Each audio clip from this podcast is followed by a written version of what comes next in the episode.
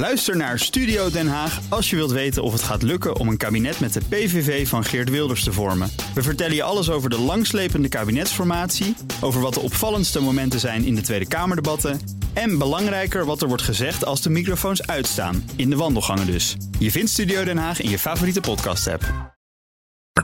De column van Marianne Zwagerman. Luisteraars, zijn jullie daar? Ik klink een beetje verrot, want er ging vorige week een arts met een mes in mijn keel. Maar goed, ik hoorde van de koning dat jullie toch niet bestaan. Dat velen het gevoel hebben te leven in een land zonder luisteraars. Dat zei hij tegen de 2 miljoen mensen die naar hem luisteren zondag.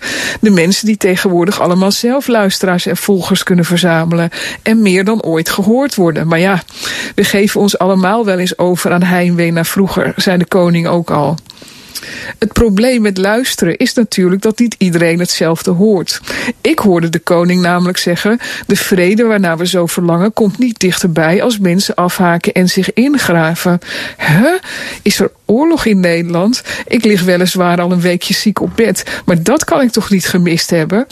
Ik sloeg de Volkskrant er maar even op na en las ook daar buitengewoon dreigende taal. De krant heeft nu de taak zich te verzetten, stond er met dikke letters in de kop.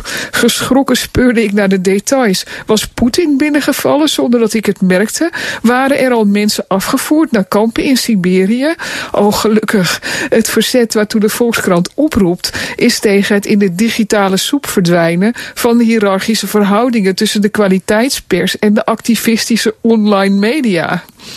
Ah ja, hun filterbubbel is geknapt, net als die van de koning, die ook al met een bezorgd gezicht vaststelde dat het extreme het nieuwe normaal lijkt te worden.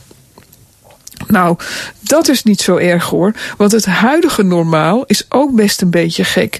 Wie die kwaliteitspers volgt, zou namelijk zomaar kunnen geloven dat de verkiezingen in maart maar om twee kandidaten draaien: Sylvana Simons en Alexander Pechtold. Het 8 uur journaal opende met het nieuws dat mevrouw Simons de 82ste partij blijkt te vertegenwoordigen bij de verkiezingen, nadat de Volkskrant daar al pagina groot mee uitpakte zaterdagochtend.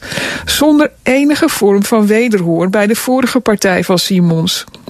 Dat er voor dat soort nieuws minder luisteraars zijn, lijkt me niks om je tegen te verzetten. Integendeel, op naar een mooi nieuw jaar.